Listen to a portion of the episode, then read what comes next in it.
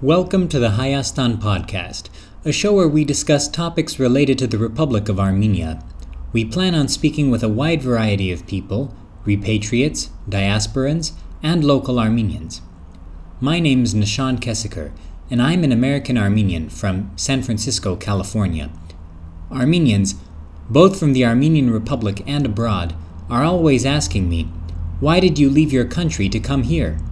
Well, I figured that I wasn't the only one receiving these questions, so I decided that instead of getting frustrated by s- discussing the same issues over and over again, we could create a platform where everyone can simply listen to the stories of those people who have decided to make the move for personal or business reasons. There will be content in both English and Armenian. In addition to the main podcast, I will also be uploading other forms of content, including audiobooks and live streams whenever possible. Thank you in advance for your support.